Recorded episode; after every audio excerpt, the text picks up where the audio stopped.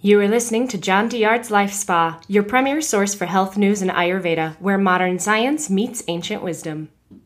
Welcome to lifespa.com, where we prove ancient medical wisdom with modern science. And tonight, my podcast is called How to Overcome Unwanted Emotions.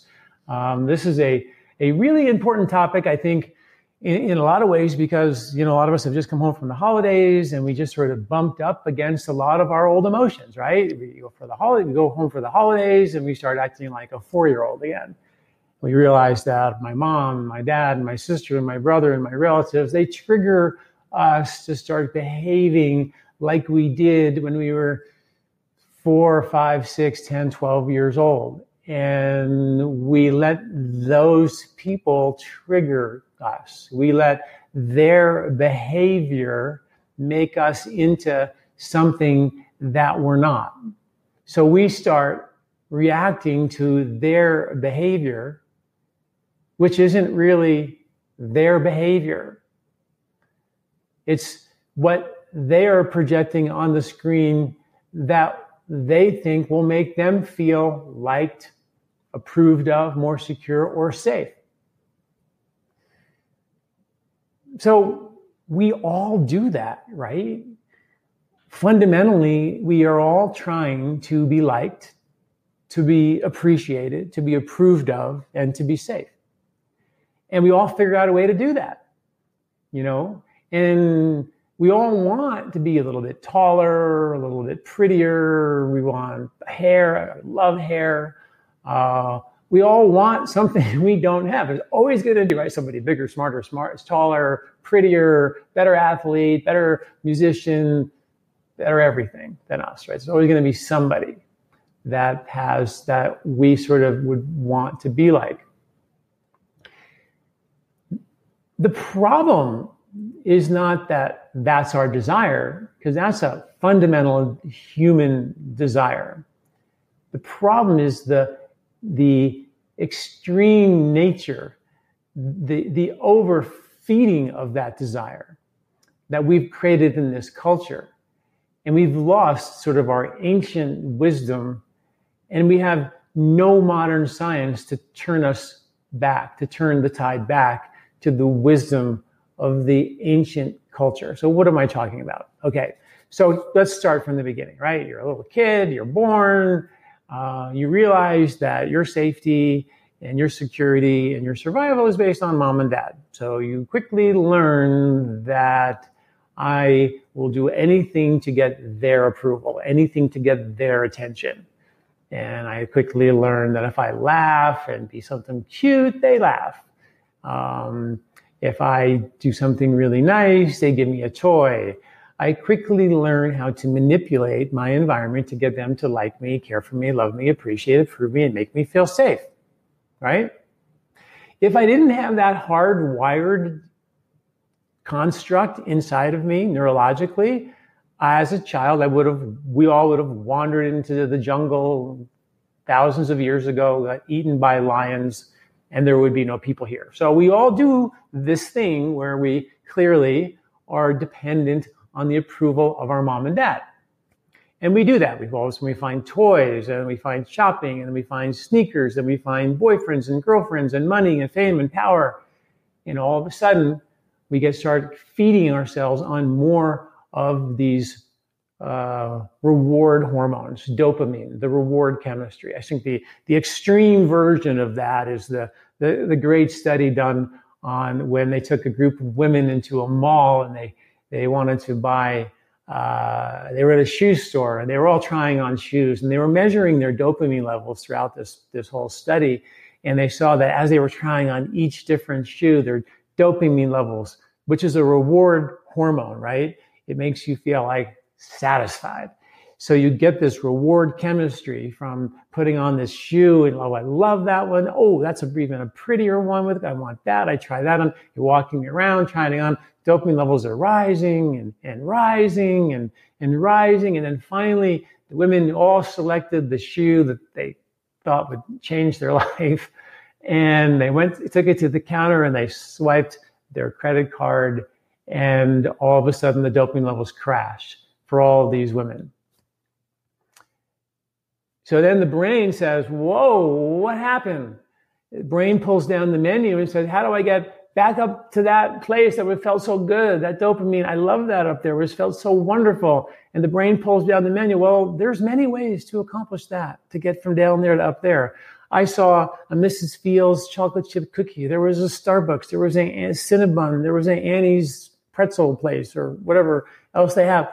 And and then we're like, they all made this decision to go for Mrs. Fields chocolate chip cookies. And all of a sudden, as they start walking for chocolate chip cookies or a Starbucks, the dopamine levels begin to start to rise. And studies show as soon as people see the logo of Starbucks, their dopamine levels start to rise. So we have become addicted to that. Now, when you think about that, that's fine. Part of our part of our our culture and who we are as a culture is that drive to accomplish things and make good things happen. But in traditional cultures, there were things like rites of passage, bar mitzvahs, bat mitzvahs. Um, traditional cultures had rites of passage that young children, young men, young women would go through to prepare themselves for being an adult, being a parent. And most importantly, severing the relationship of needing mom and dad's approval anymore, needing the love uh, and the approval of mom and dad. Not that we never stop loving them, or in fact, it's, amped up, if anything, but we don't need it. Uh, a leopard, for example, will take care of the baby leopard until a certain period of their life. And at one point, the mama leopard says, I'm going north and you're going south, and stop following me. You're on your own. And all of a sudden, that leopard has to break the tie of needing love and approval and start to be themselves. This is a Vedic concept. It's called it's called either eh, the Western version of it is called uh, objective uh, referral or subjective referral. Am I referring my experience of life, everything I think and say and do based on the objects outside of me, objective referral? Am I letting my mother and my uncle and my grandmother make me into something I'm not? a version of self that I'm not. That's called objective referral. Subjective referral means I'm referring to myself and I'm doing me. So the simple way of saying it is, are you doing me or are you doing them? Who are you doing, right? Am I doing me? Am I letting the very delicate petals of my flower open and letting myself out? Or am I armored up in protection, in survival? And am I engaging in behavior that I think they will like and I think they will approve of. And I got these clothes that I think they will like and I think they will approve of. And how much energy do I spend every single day making sure that I am prepared, whether it be for my boss or for my partner or for attracting a, a partner or a boss? How much energy do we put into our day just to, in general, be appealing to and, and be getting approval from the outside world. Nothing really wrong with that either. I mean, that's just part of nature to do that. But again, it's a, you know, it's all over nature, right? In, in, in breeding patterns and things like that. But is it way out of whack in our culture? When you think about how much energy is put into us Uh, putting wanting to get the approval and the attention of others. This is where we have to begin to draw the line. So what we have as a culture that has become addicted to the reward chemistry. Okay. So we're a young kid. We create these emotional patterns of behavior that we realize very quickly will get us to get approval from mom and dad we continue to project those patterns of behavior on the screen until we're an adult. Now we're projecting similar patterns of behavior on as an adult that may be serving you and may not be serving you. Go home for the holidays and you find out that, whoa, all of a sudden letting my mom and dad make me react to something that I'm not. Now, how does this affect us? Clearly, we all carry old emotional trauma. We, you know, how many times were you let down? How many times did you not get your way? How many times did you get a birthday present or a Christmas present that you didn't like or you didn't think was right or you didn't think that it, they really thought about you enough? Your mind is in charge of all of that. And your mind keeps a mathematical record. It's like a balancing thing. It says, okay, this is my mind is all about balance. Everything has to balance. Okay. So So if I give you a birthday present for $20, I would expect one for $20 over here. But if I give you one for, for birthday present for $20 and you give me one from the dollar store, then all of a sudden I'm feeling like you owe me $19 worth of something. So I am going to then use my mind to create an emotion, right? To create a molecule of emotion or a pattern or patterns of behavior to make sure that I never get hurt again. And I'm going to put that emotion into a reserve package as a molecule emotion. I'm going to store it in my fat and store it in my muscle. Ayurveda calls it mental ama. Candace Pert, the late Candace Pert, wrote the book called The Molecules of Emotion. Now we're having more and more science emerging saying that these emotions actually cause a lot of things. They cause old patterns of behavior. They even cause pain. We'll talk about that in a minute.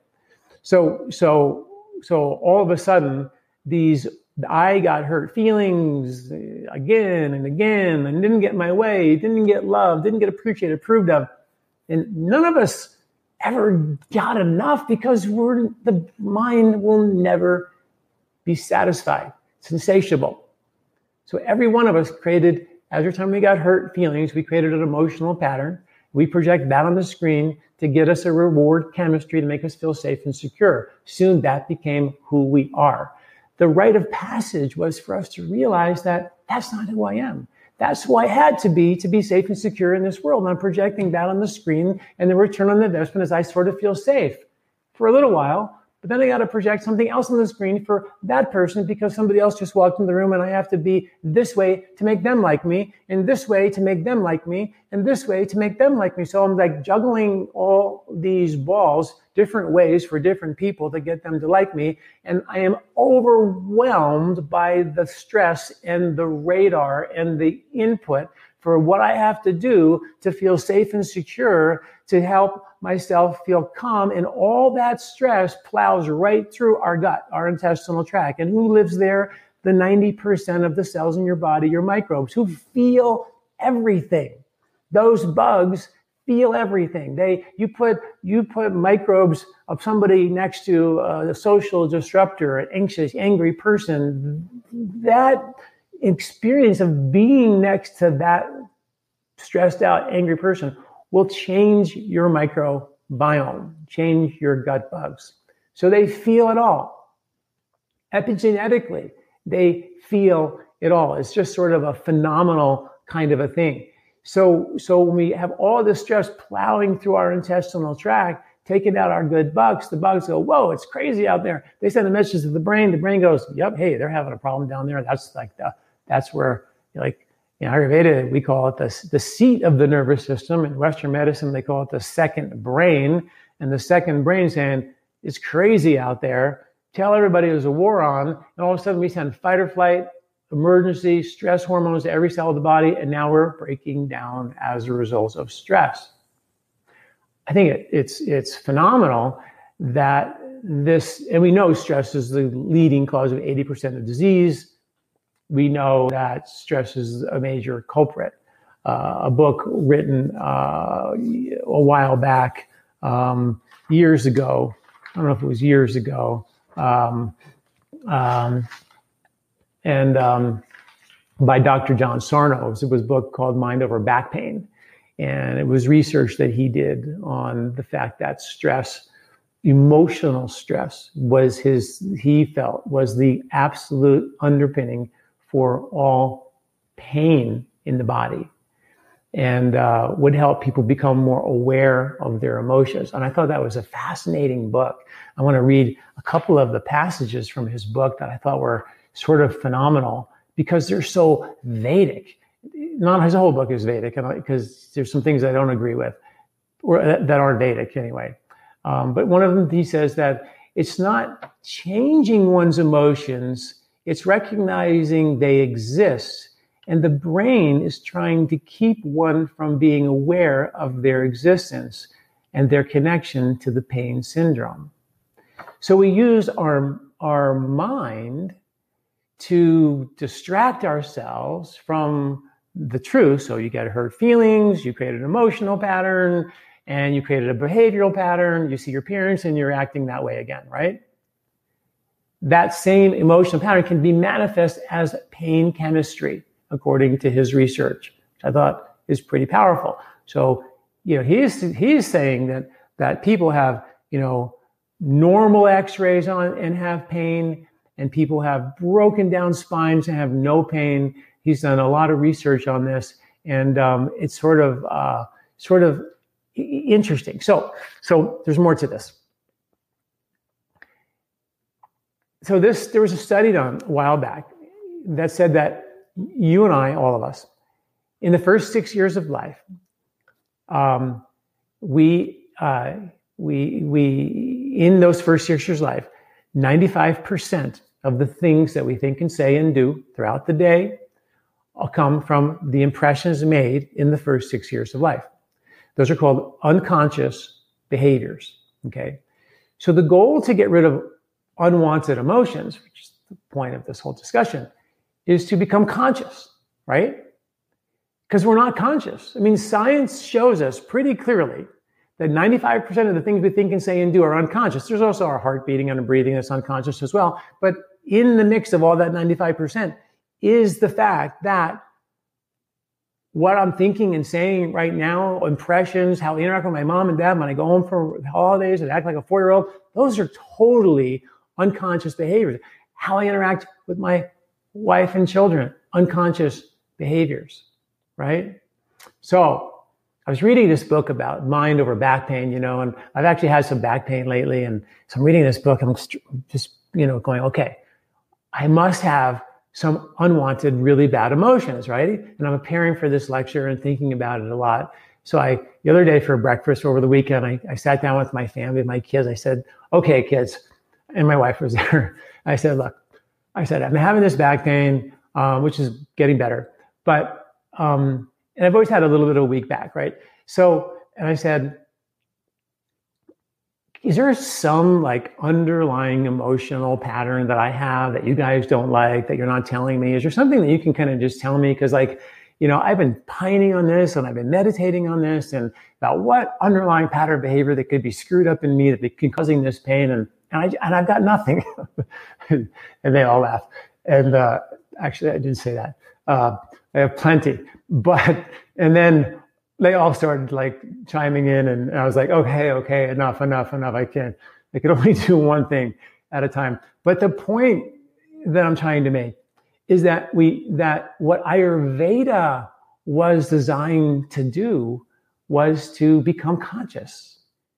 We had rites of passage to break the need to be loved and approved of and appreciated, to be the love and the power and open the delicate petals of your, of your flower and let the truth of you out, the vulnerability of you out, the power of you out. Be the sun, let it shine. The sun doesn't care if the flowers blossom, doesn't care if you chop down its trees. It's gonna shine no matter what. It doesn't have any expectation that the flower should blossom. It has no expectation that anything's gonna happen on the moon because it hasn't in a billion years. It dropped the expectation many years ago.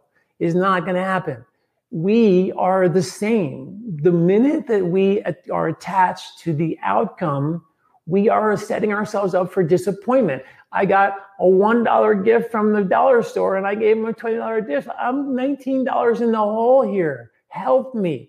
So I created a mental, the mind goes, sure, I got this, no problem. We can go get Starbucks. We can get a Cinnabon. I can be mean, passive aggressive. I can throw darts, right? So how many people in your life, right? Have thrown darts at you. I'm talking emotional darts, right? People who have thrown a dart because, you know, I don't know, they, uh, they have some anger towards you, okay? And they're being mean to you or passive aggressive to you, right? We've all experienced that.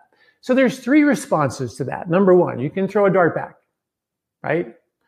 Number two, you can run away, walk away, leave a situation. But if you if you throw a dart at them and you and they throw a dart at you, you throw a dart back, chances are you're going to get more darts thrown at you. If you walk away, they're going to look and go, "Oh, see, that guy didn't really like me anyway, so good thing I threw a dart at them."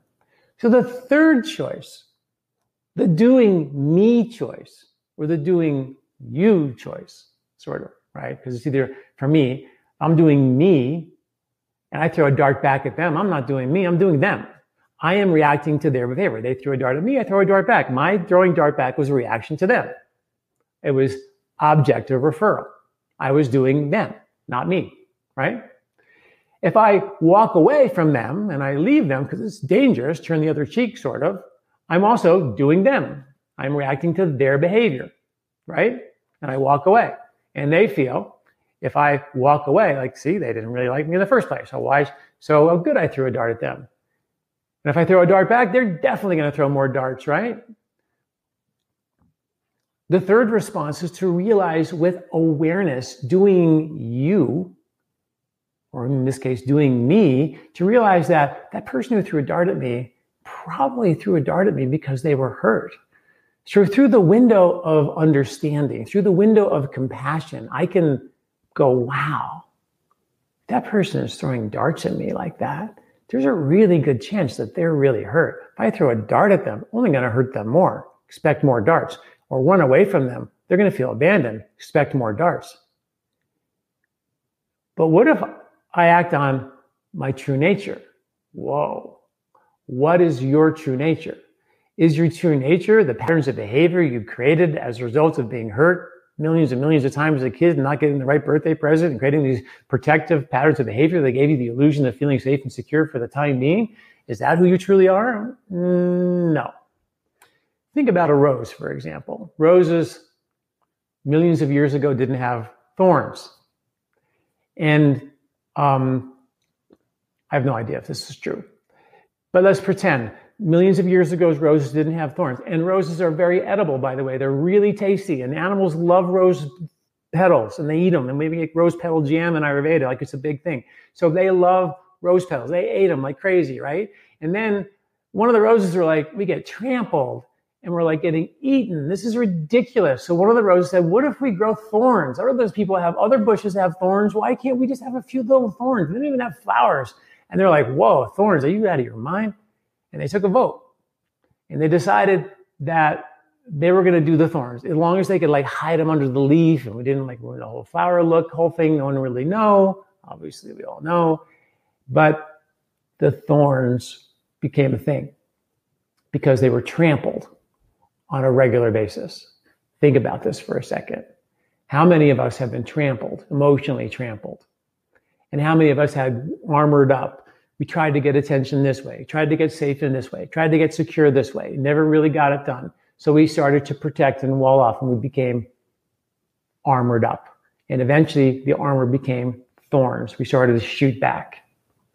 So when before you throw your next dart, we might want to think about you know, becoming aware, more aware. And this is the beautiful thing of Ayurvedic medicine. Ayurvedic medicine was based on four words. Vedic medicine, yoga, breathing, meditation, all the Vedic sciences were based on four fundamental words. And in Vedic, in Sanskrit, they're called Yogastha Kuru, Kuru Karmani. Yogastha Kuru Karmani, which means to establish being or silence or silent awareness and then perform action. Establish being, perform action. That, those are the magic four words. And the whole thing hubs around that. Like, whoa, what does that mean? So if I just throw a dart at that person who threw a dart at me, am I establishing being, awareness, and then performing action from me? No. Because who am I? Well, let me tell you.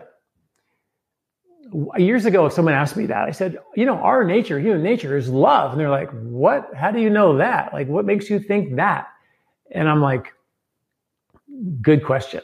I need to dig some dig into that and do some research. So I have written a lot about that in my emotional section of my Life Spa website. You can get a lot of articles on this that I've written about this and a lot of the science behind what I'm going to tell you now. Well, here's what we know. We know that when people are loving and giving in kind, they produce a hormone called oxytocin. And that hormone oxytocin makes them live longer. It makes them healthier, helps them lose weight, helps them balance their hormones. It has all kinds of health benefits. So when you love and you give and you care, you uh, create this hormone called oxytocin. And the more you make of it, the more you love and give and care, the more oxytocin you make. The flip side of that hormonal coin is dopamine. Dope, I mean, the more demanding you are for getting the return on investment, right? The bigger the ice cream cone, the more shots in my latte, the bigger jump I jump off of, the, the, the faster I can run, the more money I can make, the faster, beautiful, bigger car I can have. All that is more dopamine. And the more you stimulate a dopamine receptor, the next time it needs a bigger stimulation to give you the same juice. It is a limiting receptor. In other words, you have to continue to produce more and more of the stimulation to get the same juice. You need more coffee, more alcohol, more like right when you think about that if people think oh you're an addict you're a drug addict or you're an alcoholic or you're a gambling addict or you're a sex addict whatever i mean all of us are addicts let's face it how many what do you do when you're stressed out do you go get a cup of coffee do you watch tv do you go to the movies do you you know what are you know do do, do you engage in behaviors that are your go-to stress relievers and could you live without them? Do they control you? That's the question, right? It's not that going to the movies or drinking alcohol or having any of those things are bad at all. But do they control you or do you control them? Who's in charge here? There's another old saying in Ayurveda, Brahma Bhavati Sarati, which means that you who you are is driving in the chariot. The sun is driving in the chariot. And which means that sun doesn't care what the outcome is. It's not attached to the fruits of the actions. The other little other kind of side note that describes all Vedic principles beyond the four words established being perform action is don't be attached to the fruits of your actions because it matters. So hear out this study, right? There was a study done on giving, and one type of giving was called hedonistic giving. I give but I give it hedonistically, which means I really hope you like the present. Do you like it? Does it fit? Do you like the right color? Was it the right size? That's hedonistic giving. I'm giving you a gift and I really like giving you the gift, but I really want to make sure you like it. Like I'm getting fed by the return on the investment. You with me? The other side of giving is called, is called eudaimonic giving. Eudaimonic giving means that that I just love giving.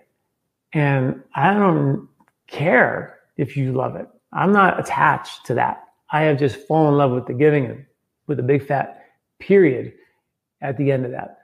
So an old saying says, I love you, but it's no concern of yours, which means I love you, honey, but I don't need you to love me back. I don't need you to make me dinner. I don't need you to do anything. I just love loving you. And I've fallen in love with loving you because I'm love, right? So check this out. The studies show that when they give hedonistically, it people were happy, but it had no epigenetic effect. But when they gave eudaimonically with no expectation on the other side, it literally changed genet- the genetic code. Epigenetically, it changed the genetic code. So, in other words, when you are giving to someone and you're loving them so fully because it's who you are doing you, it changes them. When you love them or you do all this juggling to get them to like you, they don't know who you are because it's not connecting with them at a deep level. So remember the very beginning of this lecture? You go home for the holidays and your mom starts throwing darts at you. She starts saying, you should do this and you should do that. And you should try this and you should try that. And you're going like, whoa. And then you armor up and then you react to that armor. Okay. Let's just dissect that for a second. Your mom is engaged in behavior to want you to like them. So she throws, projects on the screen what she thinks will make her feel safe and secure. What will make her feel safe and secure is if you would become a doctor or a lawyer or something like that, right? And do what you and you would do it the way I want you to do it. That would make them feel really safe, right? So she's engaging in that behavior. Okay. That behavior is not her. That's what she, her mind has created to make her feel safe and secure. Who she is isn't being let out of the bag. The delicate petals of her flower are not being expressed here because she doesn't feel safe yet. Not really sure that she can feel safe in the love of her own son or her own daughter, right? So you get this dart of, oh, I gotta be this, and I should cook this way, and I should do it this way. So you armor up, reacting to a version of her that's not her, and you engage in a version of you, your reaction, which is not you, and then you throw that back at her, and she's reacting to a version of you that's not you, and then she throws that back at you, and like you're reacting to a version of her that's triple times down the road like to the order of magnitude, not you. And this is how we interact with each other. So far away from taking the risk to let the very delicate petals of the flower open, which I think was the point of this Dr. Uh, this book, um, Mind Over Back Pain. Um, and really so neat that this, this is a really old book, by the way, um, that, that we can actually eradicate pain we can eradicate unwanted emotions, which was what, what, Candace Pert discovered in her book, Molecules of Emotion. Um, just powerful information for us to become more aware. So in Ayurveda, they were like, okay, that's not that hard to do. All we really need to do is become established in being.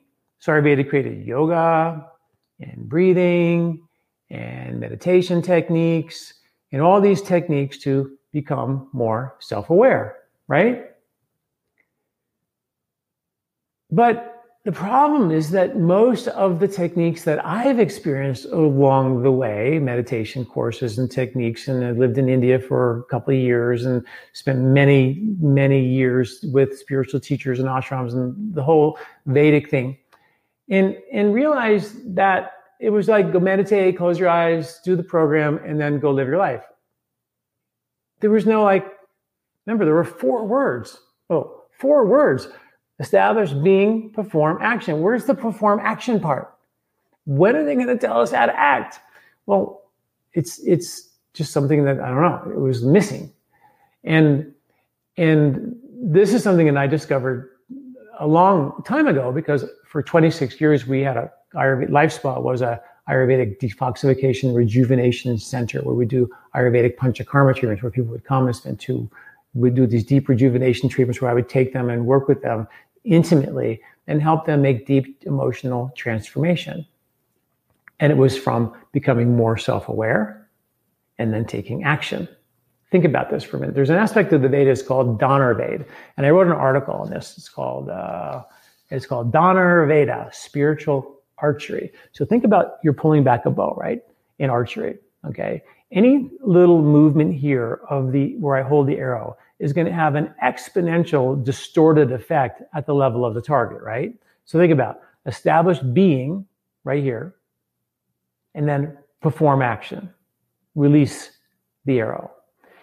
To the extent that I can become still here, is to the extent that I will have a transformational action step to the extent that I am moving around, my mind is wandering, monkey mind, doing all these thinking, worrying about everything, juggling balls about everybody else. What I what, the, what do I look like? What do I think? Would they like me? All these things that our mind goes and goes, and we all do it. But the more I let myself do it, the more my, my arrow is wandering. And when I try to shoot it, I hit nothing. I transform nothing. I do the same dumb thing again and again and again in my life. Doing, watching myself having the same problems, same emotions, same back pain, same leg pain, same gut pain, same heartburn pain, same headache pain. I keep watching my body going down the same thing. So what Ayurveda says is why don't we lay down some new neural pavement instead of doing the same dumb thing again and again and again, which we have created a pattern of behavior based on reward chemistry. Why don't we take a risk to pull back the bow, meditate, be still, but then the missing piece is to take action. Has to be real action. Can't be just a thought. Has to be real action. Transformational action. This is the key. And so if I'm pulling back that arrow, when I let go of that arrow, that whatever that's going to hit, it's going to be transformational. It's not just some little thought in my head. It's real. Okay. So this is why I actually wrote a meditation course called the Transformational Awareness Technique, which is six meditations to emotional freedom. Each meditation takes you down a little deeper so we can teach you how to t- turn the brain off a little more, a little more each time. But each meditation gives you action steps to tra- take transformational action to free yourself from the old patterns of behavior that are making us do the same dumb thing again and again and again, and we can't get out of that circle. And those are the unwanted emotions. And those unwanted emotions are like four lane highways that we drive down every single day. And guess where they go? Right into your intestinal tract. Take out your good bugs. Your good bugs go, whoa, this is crazy in here. They send a message to your brain. The brain tells everybody the war on. And however you're genetically predisposed to break down, and we all are, we will break down. Does that have to happen? Is something we're going to break down. We're going to get older. There's no question. But can we hack into that aging process? Can we age gracefully? Can we love bigger? Can we give more, feel more content in our life? Damn right. But we got to become conscious. We're not conscious. We're unconscious. We're 95% of the stuff we think and say and do is from the first six years of life. Are you kidding me? That's the best we got.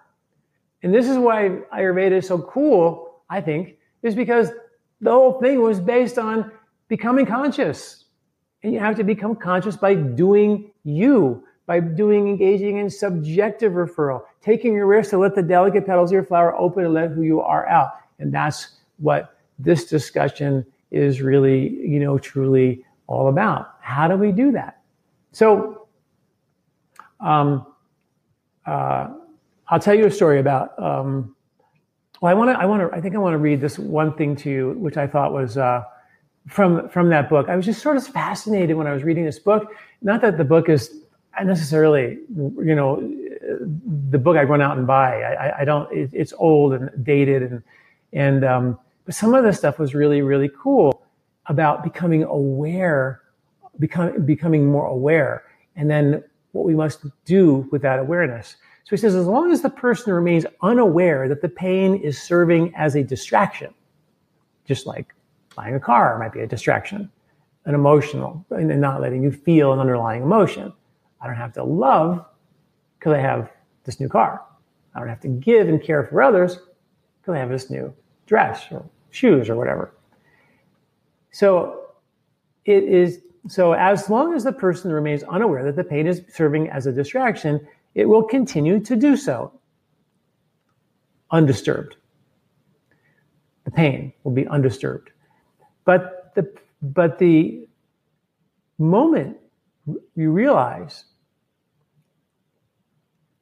that the emotion is there and it sinks in, not just intellectual, intellectual appreciation, but deep, deep understanding, the deception doesn't work anymore and the pain stops. Pretty cool, right? I mean, that's exactly what I'm saying. These are Vedic concepts. I was just like, whoa, it's so cool to see that that's in fact the case. So I'll tell you a story. We'll we'll, we'll lighten this up uh, a little bit. Um, years ago, I had, had a patient come in and, and uh, she said, my husband um, smokes pot every day for 10 years or so. And, uh, and, um, and uh, I take care of the kids and pick them up, take them here. And, and uh, he doesn't have a job and and he smokes a lot of pot. And and um, and I really wish he would stop smoking pot and I wish he would get a job and you know be more engaged you know. And pot we all know is, in Ayurvedic medicine pot was what we call tamasic. Sort of like dulls you out and kind of it just sort of makes you feel safer. It's a way of making you feel safer it dials down the emergency nervous system so it makes you feel safe so that's where medical marijuana sort of does come from it comes from a a drug that sort of makes you feel safe. But the more you do it, the more you get kind of locked. You can get locked into that into that space of of feeling too safe and not want to come out in the world and, and be the sun and let the petals of your flower open and be delicate and vulnerable and powerful. And that's where we can sometimes that can become a problem. So she told me that you know, so I said, um, and she said, and, and every time I drive home, the house is a disaster. The fields aren't mowed. The fences are in disrepair. The dog pen's a mess. The wheels, the walls are breaking. The, the walls are falling down. And I yell and scream, we're going to get a job and get a life and fix all these things. He never really does it. And I, and I know what to do. And I said, do you love this guy? And she said, Yeah. And I said, I am curious to know what it is you love about him. Could you do me a favor tonight as homework and write down all the things you love about this guy and make a list of them? But when you write about these things that you love about him or you love about your mother or your father or whoever it is that you're having trouble with, that you have unwanted emotions with, write a list of all the things that you love about that person. But when you write those lists, those things, ask yourself, how does it make you feel? How do you feel when you write about the love, right? So she was like, well, okay. So she went home that night, came back the next day. And I said, how was it? She goes, really hard, you know, because I have a lot of resentment that I was deep and buried.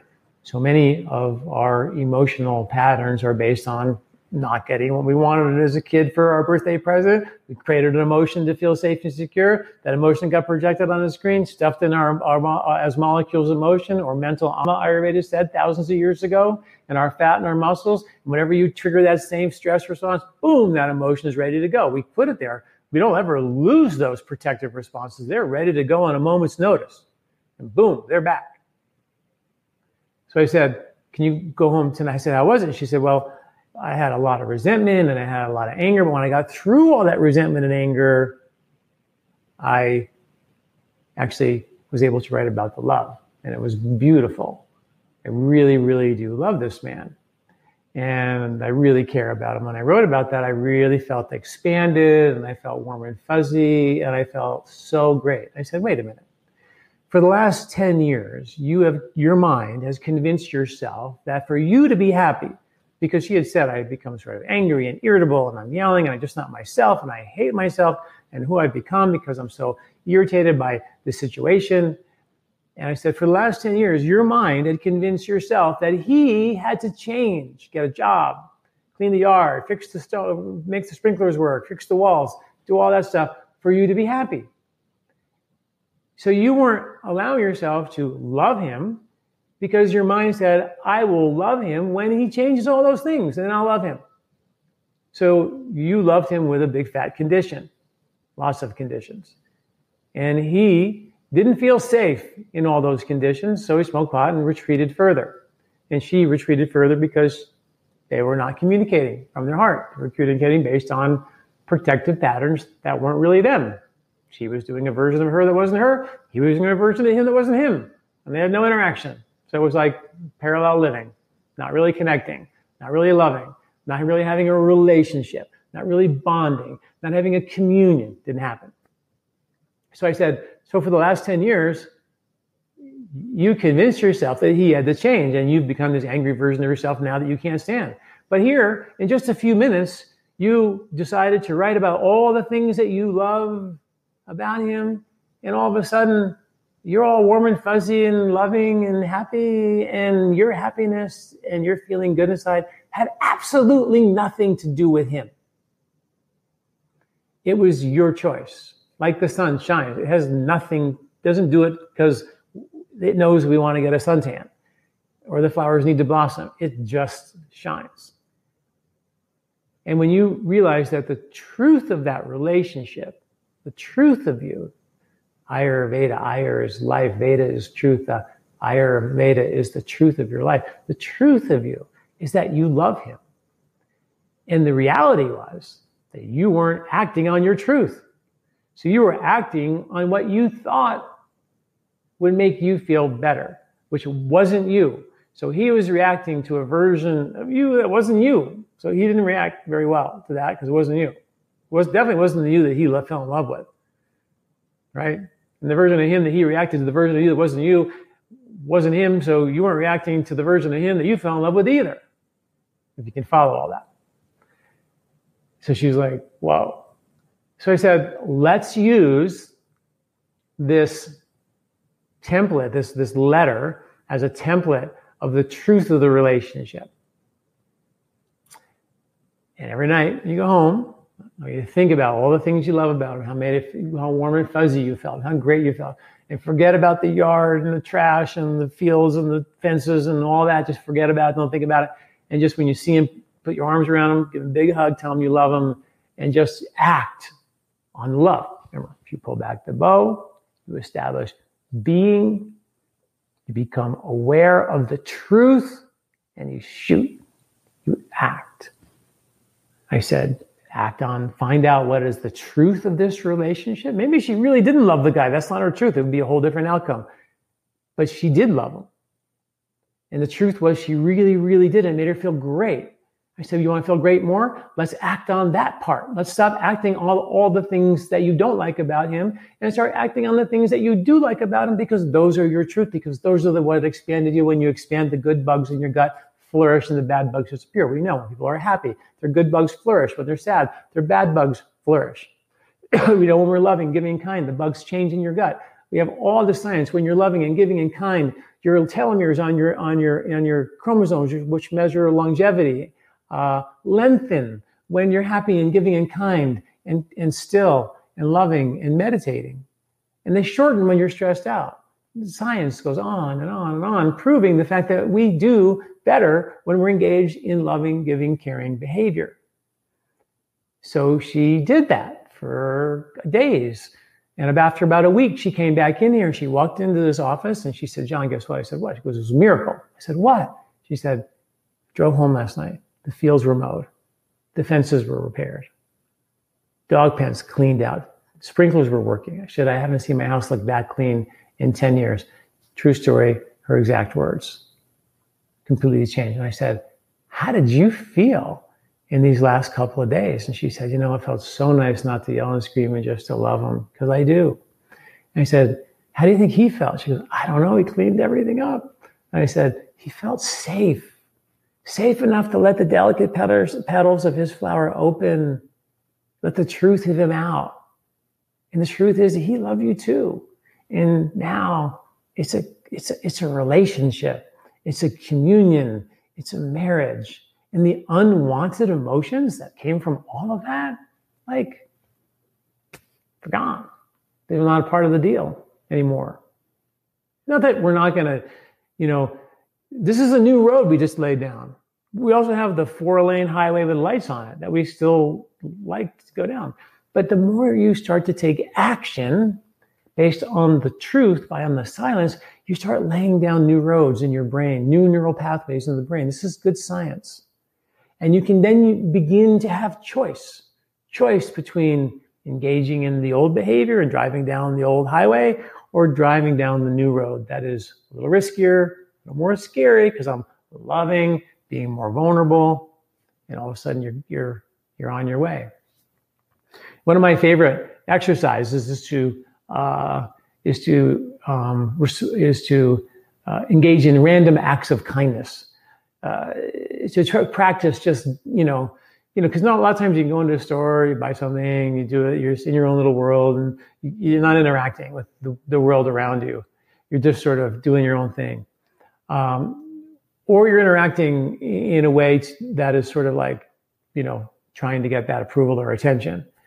But what about making an effort, random acts of kindness, giving, caring, to, to really give and care by praising, taking, uh, making nice comments to the person behind the register, uh, asking about the waitress and what they do and where they live and where they go to school and just giving yourself more and just laying down some of that pavement because you want to lay down this pavement because these roads are going to be really important one day because in the heat of battle when someone throws an emotional dart at you and it hurt you emotionally and you have an old molecule of emotion from when you were 12 years old that said i know how to respond to that I have an emotion prepared for that. It's pre recorded. Just push play. All you got to do, I'm ready. I will attack that person. But you also have another option based on that awareness that you can actually realize through awareness and understanding that they are, in fact, hurt and react with loving and giving and kindness and give and care. And that's the beauty of laying down that pavement. So in the heat of battle, when someone throws a dart at you, you're going to be confronted with a choice, a choice you didn't have before because you were so constantly being bombarded with all these darts and constantly reacting unconsciously based on childlike patterns of behavior, protection, and safety that we still project on the screen as adults for the rest of our life. This isn't good enough. we can do better. You know, in, in Ayurveda, they call it the, the great battle of the mind. I call it the game of life. Let's play. This is a game. How can I play this game? And how and win? Yeah, yeah, you can win. If that's what makes you go, yeah, let's win this game. How do you win it? Let you out. Take a risk to be delicate. Take a risk to be vulnerable. Take a risk to be giving and loving and kind. Take a risk to love without getting anything in return. Take a risk to give and not care if they give you anything back. Just give because you're the son and that's who you are and it'll free you. That is Veda. That is Ayurveda. And that sort of why I fell in love with this whole thing. And, and if you really look closely at what I write about, even my very first book, Body, Mind, Sport, where he did nasal breathing exercise and taught people, triathletes and NBA basketball players, how to breathe through their nose when they exercise. What we found was when they do that, their brain waves change into a meditative calm while they're playing basketball. It's called Body, Mind, Sport, Hard Science, published by the International Journal of Neuroscience. That means that I can engage in a stressful, competitive, vigorous exercise and have my brain responding to this as a meditative calm. So my brain is calm and my body is dynamic. This is established being and perform action, sometimes also called the coexistence of opposites. This is a, a Vedic law of nature. Everything in nature has the two opposites coexisting. Nature's most powerful forces represent that in a pretty dramatic way. Think solar systems, think atoms, little things, big things in the center with things spinning around them. Think about hurricane. The bigger the eye of the hurricane, the more powerful the storm. Most of us live in the storm, dodging refrigerators and tree trunks that are flying around the storm, living, dodging, handling the stress, feeling exhausted at the end of every one of our days. What about establishing being, creating that calm, and slowly building the winds around that storm till you have a big, massive eye of your storm, and there's and you hail from that place of peace and calm, and you're unshakable, you're invincible. No one can touch you. No one can hurt you. If they don't love you, you have compassion for them because you are the sun. You shine. That's what you do. Yes, of course, there's bad people who don't need to be, be to be loved. And there's all kinds of ways we can look at this and, and, and, and chisel away at what I'm trying to say. And in this one hour lecture, without having your feedback, it might be, you know, sort of, he's crazy. But I'm telling you, you know, and there are people that are dangerous and you stay away from. There's no question about that. But in the day to day life with the people that you love, most of us are walking around holding on to our emotions, not letting the truth of us out. That is the game of life random acts of kindness throughout the day with the, it's when it's easy, right? Like with the waitress or the waiter or the people in the grocery store. That's easy. But then using that as the as the training ground to the final exam to respond to feelings of being afflicted with affection and then beginning to love unconditionally. So it's a lot of old stuff, and we've all heard this before. A lot of it's nothing really, really new, but it's um, it's powerful. There's a lot of articles. I'm going to just talk about a couple of articles that you guys can read that can give you more information about this. One of them is called "The Magic of Removing Emotional Armor." There's a test there where you can go find out what your emotional body type is and figure out where your what your emotional state is, which is sort of interesting. There's the Dhanurveda spiritual archery one there's the psychic, uh, the the uh, the um, uh, the uh, um, psychophysiological um, the psychophysiology of stress. Sorry. Uh, then there's transform transform your attachments to opportunities. These are all articles. If you type them in, you can, and we'll give you links to the, all these and other ones. And then there's um, mind-boggling benefits of placebo, right? So that's a whole other discussion. But placebo is a thing that is amazing. I mean, when you read the science on placebo, like here's a, here's an interesting fact, right? In one FDA released the data of a one study that found that more than half the studies on six leading antidepressants were outperformed by the placebo effect. For a drug to get approved, it just needs to outperform the placebo effect by only one time. But in this study, the placebo outperformed the antidepressant six times. It's crazy, right? And placebo effects last, they're permanent. So I'm not going to dive into so much detail, but if you get the mind to be happy and joyful, there's a lot of good science to suggest that that will change your body and heal your body. Powerful power of the mind is very, very powerful. The placebo effect is not something is not something to mess with. There's one study. I'll read it to you really quickly.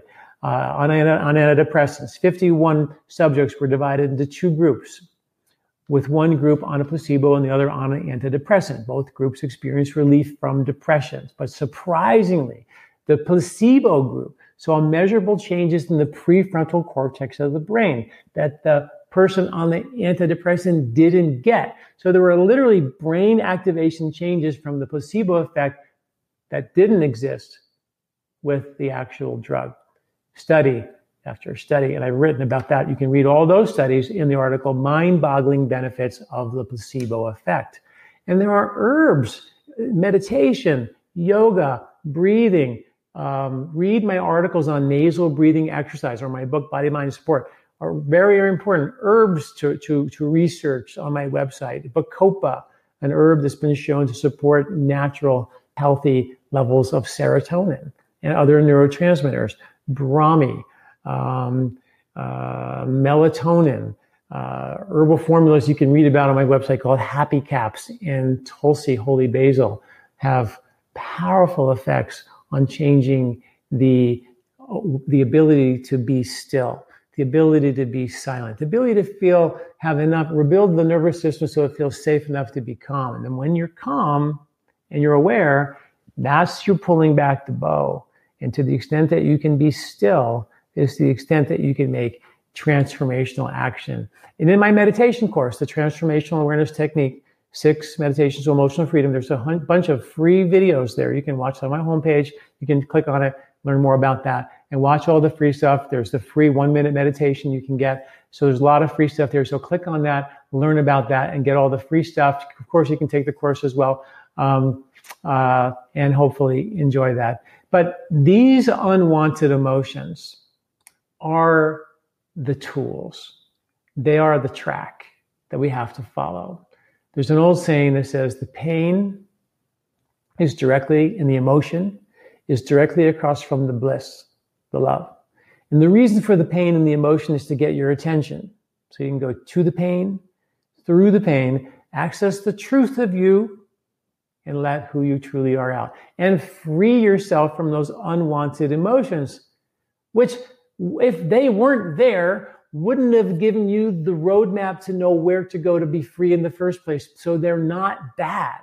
They are the tools, the fodder to, for transformational change. We can't run away from them or ignore them. We have to become aware of them, but not be attached to them.